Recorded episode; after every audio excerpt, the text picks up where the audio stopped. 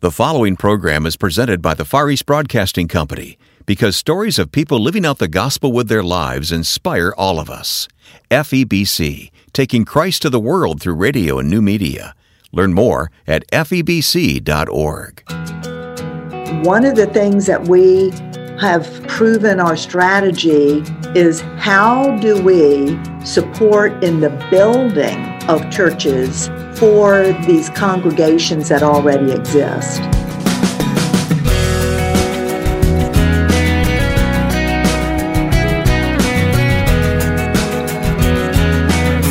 We're going to meet a woman who partners with indigenous ministries around the world, equipping local churches with buildings and with discipleship training. You'll meet Janice Allen of International Cooperative Ministries, ICM, on this edition of First Person. Welcome. I'm Wayne Shepherd. We'll get started momentarily with our interview, but I'd like to take a moment to encourage you to visit our website for additional information about this program. It's firstpersoninterview.com, and there you'll find our archive of past programs for listening anytime. Our cooperating ministry is the Far East Broadcasting Company. You can learn more at febc.org and listen to the new podcast until all have heard at febc.org. Janice Allen is an accomplished woman who is now president and CEO of ICM, whose goal is to equip local churches around the world with a permanent building and practical discipleship tools for oral learners. Her father founded this ministry, and as we learn, she's grateful to both of her parents for the vision she is stewarding. Well, I felt very blessed actually that that both my parents came from strong Christian background um, and on both sides of my um, parents' lives, they had integrated um, missions very significantly into our household. That was part of what was important uh, in the churches that we were involved with, even back to my grandparents, the churches they were involved with. You know, we um, part of in the Baptist tradition with my one set of grandparents, we did the Lottie Moon, you know, yeah, kind sure. of offerings, and yeah. then at our little Presbyterian church, we had um, missions um, very much emphasized and missionaries coming through, and they came through our home. Hmm. So that was some of the foundation I think that my my parents uh, gave to my sisters and I was just the uh, responsibility that we have as followers of Jesus Christ, Jesus Christ to be mindful of what God is doing in the rest of the world.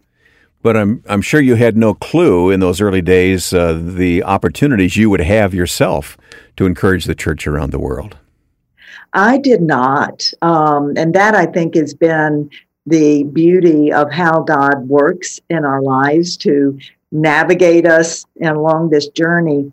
But when I was about 12 years old, um, I read some books by Albert Schweitzer hmm. and loved the idea of being a, a medical missionary. Hmm. and that actually drew me uh, into going into becoming a candy striper and then ultimately going to nursing school um, because I wanted to be a medical missionary and never really knew how God was going to ultimately take that. Um, but I married a medical student whose desire was to stay stateside and go into academic medicine. And so that's um, what we chose to do. But in the raising of three boys and in the um, you know the life that we just folded into in the United States, we started doing short-term medical mission trips hmm. very soon after we were married. Um, so that really was integrated into you know the household that I was then raising. Um, there still was not a a ministry um, in my father's vision at that point. So God was sort of doing one thing with me over here while he was doing something very different in the life of my father at the yeah. same time. We'll learn more about that in a few minutes. But as you're raising this family and uh, leading a busy life, I understand that you helped to start a hospice in Florida. Is that right? Well, that was part of the the work that I did in nursing. Um, that was early years when hospice was a fairly new concept in the United States, and so was involved with helping start that. Um, then we moved to Boston, and I was on faculty at the nursing school at Boston University. Um, and then had a couple years in Atlanta doing uh, chemotherapy and outpatient uh, treatment there. So my experience was quite varied. um, the God was definitely using different things I was learning in those positions. Um, I think to equip me for what He had for me down the road. Yeah, yeah. Isn't it amazing to look back and see the steps along the way that God used to prepare you for what you're doing in life, even now? Absolutely. Yeah. Um, yeah, I think though where I never anticipated the ability to use those things I learned as a hospice nurse, um, because in the year 2000, my husband, who was an ophthalmologist, uh, got eye cancer. Oh, goodness. And the next five years, we navigated this very virulent untreatable um, eye cancer that ended up metastasizing oh. throughout his body. Oh. And on the one hand, you know, I was deeply grateful that I had learned the skills that I had in nursing because, you know, never thinking I was going to need to apply those things with my own husband. Yeah um, but huh. grateful that that God had had shown me how I could be my husband's primary caregiver mm-hmm. during those years. Mm-hmm. Tell me again when he died. He died in 2005. All right, so it's been a number of years, but it hasn't slowed you down. I mean, it's amazing. Well, as I said before, we'll get into more of that story, but I want to take you back because you grew up in this home uh, with a, a, legacy of faith. But when did that faith become yours, Janice? You know, I had um, really an experience, I think, with the Holy Spirit when I was, you know, in my later 20s. I mean, even though our family was uh, extremely active, and I was as well, and the church and doing, you know, Bible studies and things like that. I think there was a season in my life where I was straddling. I was uh, probably a little bit of a, a schizophrenic Christian, you know, living diff- in two different worlds. Um, but in my 20s, there was really a, a clear sense of the profound nature of God's grace. And I am very much a, I think, a, a can lean very easily into being performance driven mm-hmm. and task oriented. And there was just this sense of nothing, nothing I could do um, could deserve the grace of God that was just being poured out so abundantly. And um, that that was really when I, I feel like God freed me up from the constraints we place on ourselves to ever think that it works. Yeah, yeah. Well said. Well said indeed. Now, going back to your father, um, he eventually, as I understand it, founded something called ICM. Tell me this story. Well, my father had been a successful businessman. Um, he was very entrepreneurial and um, had multiple automobile dealerships and franchises with, with different kinds of cars, and then also began doing a whole lot of real estate development as well. Um, and throughout that period was um, very much involved with parachurch um, ministries and you know, just as I said about myself, that that God was shaping uh, and honing me, mm-hmm. I think God was clearly doing the same thing in the life of my father. He served on the board of Prison Fellowship when it was just getting started by mm-hmm. Chuck Colson, and ended up serving for 20 years as the treasurer of Prison Fellowship and I think was surrounded during that season um, by very successful um, business people and very successful leaders of the faith. And all of that was rubbing off on my father. Hmm. All the things that he was observing, you know, others do.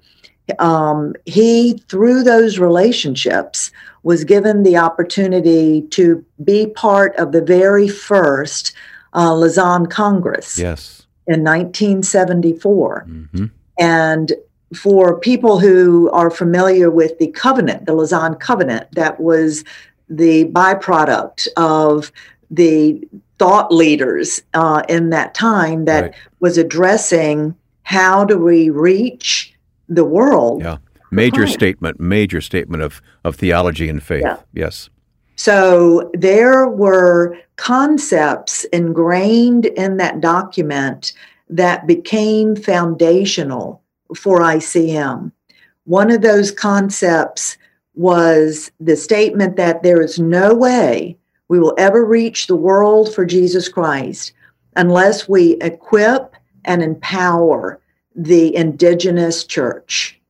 We can never in the West send enough missionaries. So that was deeply ingrained in the Lausanne uh, Covenant, and that really became the model for ICM. That uh, that grabbed your father's heart. That grabbed his heart, and, and he founded ICM. Now, what does ICM stand for? International Cooperating Ministries. All right. So this is uh, was raised up, visioned by your father to plant indigenous churches around the world, as I understand it. Well, not um, directly to plant.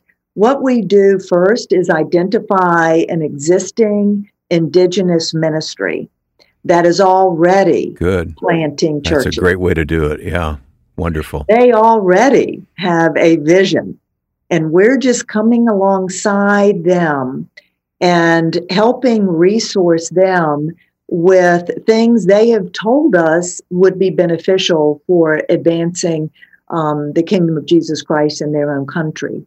Um, so ICM is the global church developer.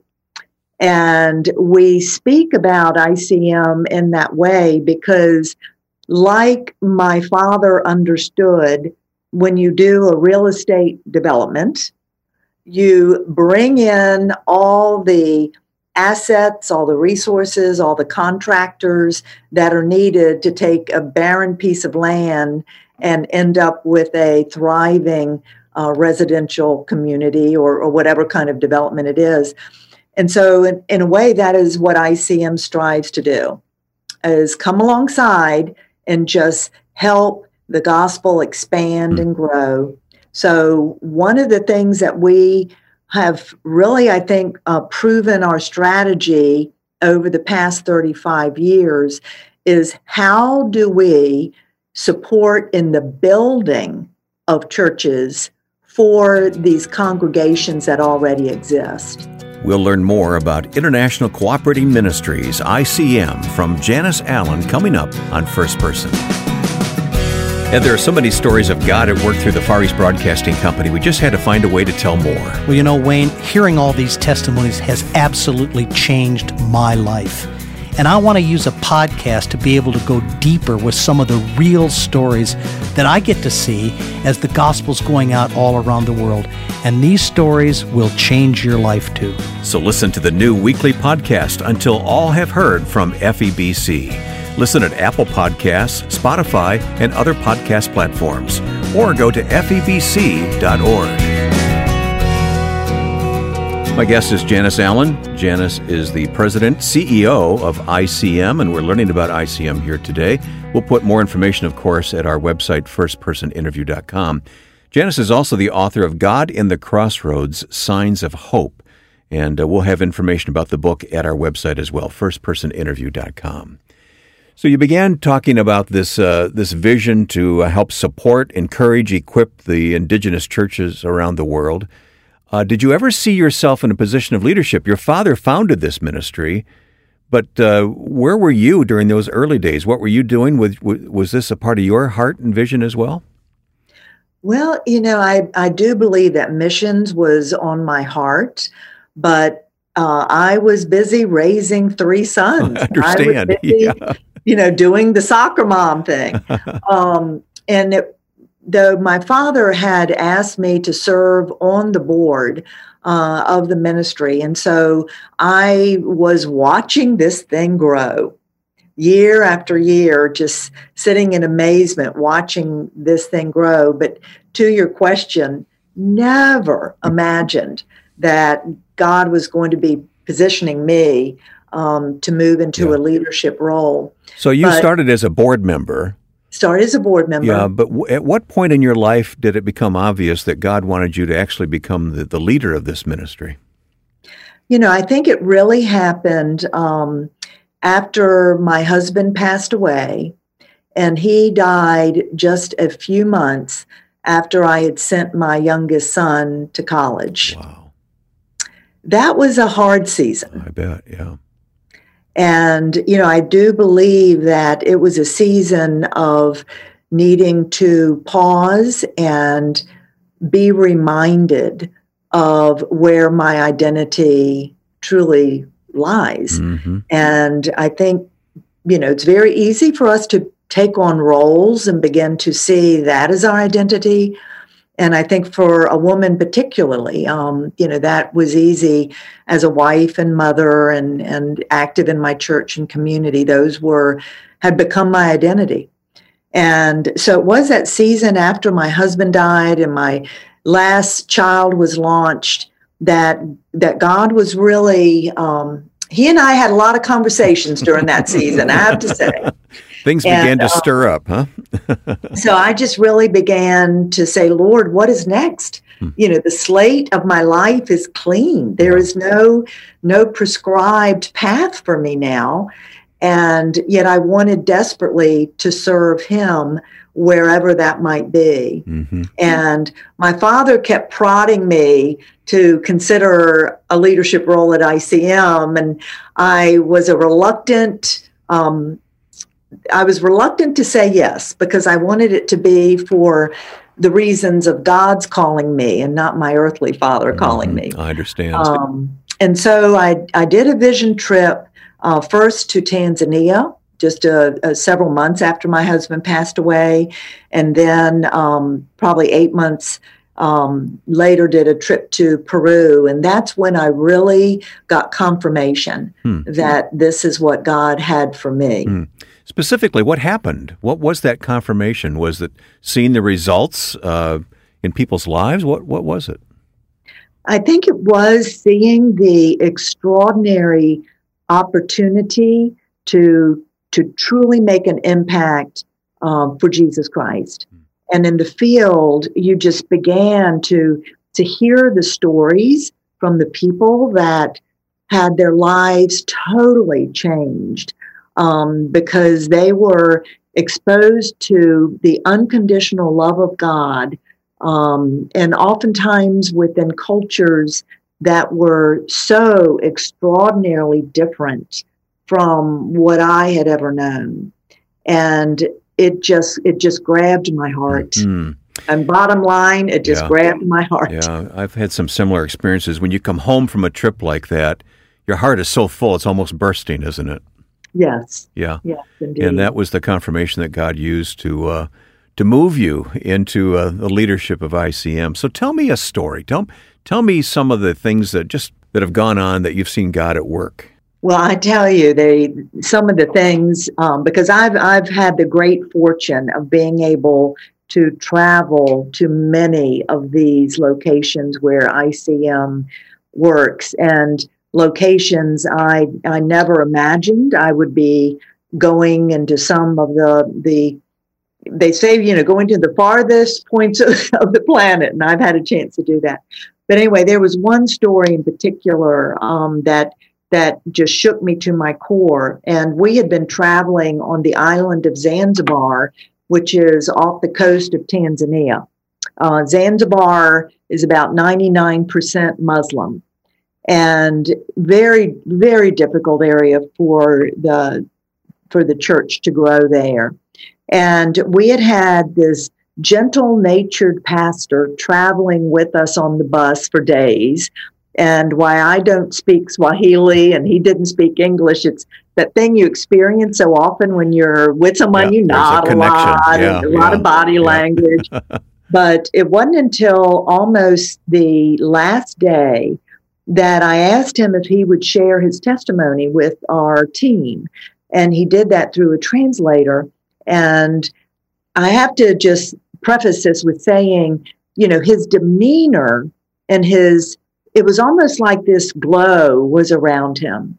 the just the the warmth and the joy and his spirit was contagious. And I think that was why his testimony was so startling. Because he started sharing about in his younger years, he had been a witch doctor. Oh.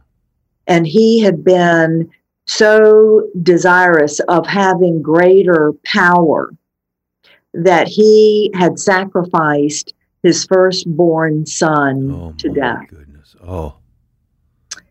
And it almost didn't, it was like this surreal testimony as he his countenance was so different from his life story, mm-hmm. but he had been walking past a church that had been built by ICM and he heard the music. And he was drawn to stand outside the window of the church to hear what was being said, to hear the music, to hear the gospel. And he was grabbed by the Holy Spirit and it totally changed his life. And this man could stand up there with the greatest joy in his face, tears running down his cheeks, saying, I have been washed as white as snow mm. because of the sacrifice of Christ on the cross and his extraordinary grace. Beautiful. What a privilege to come alongside people like that. Well, Janice, uh, I wonder if you would take a moment and speak to the listener who's at a crossroads. You were at a crossroads. Your husband had died. You were an empty nester all at the same time, uh, struggling with decisions in life. There's someone listening who's struggling as well, maybe in a completely different context, but still it's a crossroads for them. Speak to that person. What's, what scripture especially uh, spoke to you during that time? Well, and I will say my life verse is, that you know, nothing shall separate us from the love of God that is found in Christ Jesus, no life nor death. And that I think was what I clung to. The name of the book, you know, God in the Crossroads Signs of Hope. You know, I knew as a cancer nurse that the reality to the human spirit of the need for hope is so dramatic we were wired that way. We need hope. And and i saw in the life of so many patients i was working with that moved from the first hearing that they had cancer to then hoping the treatment would work or or hoping for this or hoping for that. And then maybe as the diagnosis became you know more difficult they would you know hope that they would make it to christmas or hope for some life circumstance that they would live until that. And it became for me just this this pressing sense of of the importance of hope. And where else is there greater assurance of hope than the promises in the word of god You've been listening to Janice Allen, the President and CEO of International Cooperative Ministries, or ICM, whose vision is to equip local churches around the world. There's more information and links to ICM at our website, firstpersoninterview.com. I hope you can take a few moments to learn more about this Virginia based ministry and how they are reaching out to the world by working with Indigenous churches. Again, go to firstpersoninterview.com. And then while you're online, please take time to visit febc.org for the latest on what God is doing through the broadcasts of the Far East Broadcasting Company. There's also information there about the new podcast, Until All Have Heard, featuring behind the scenes happenings at FEBC. Listen at febc.org.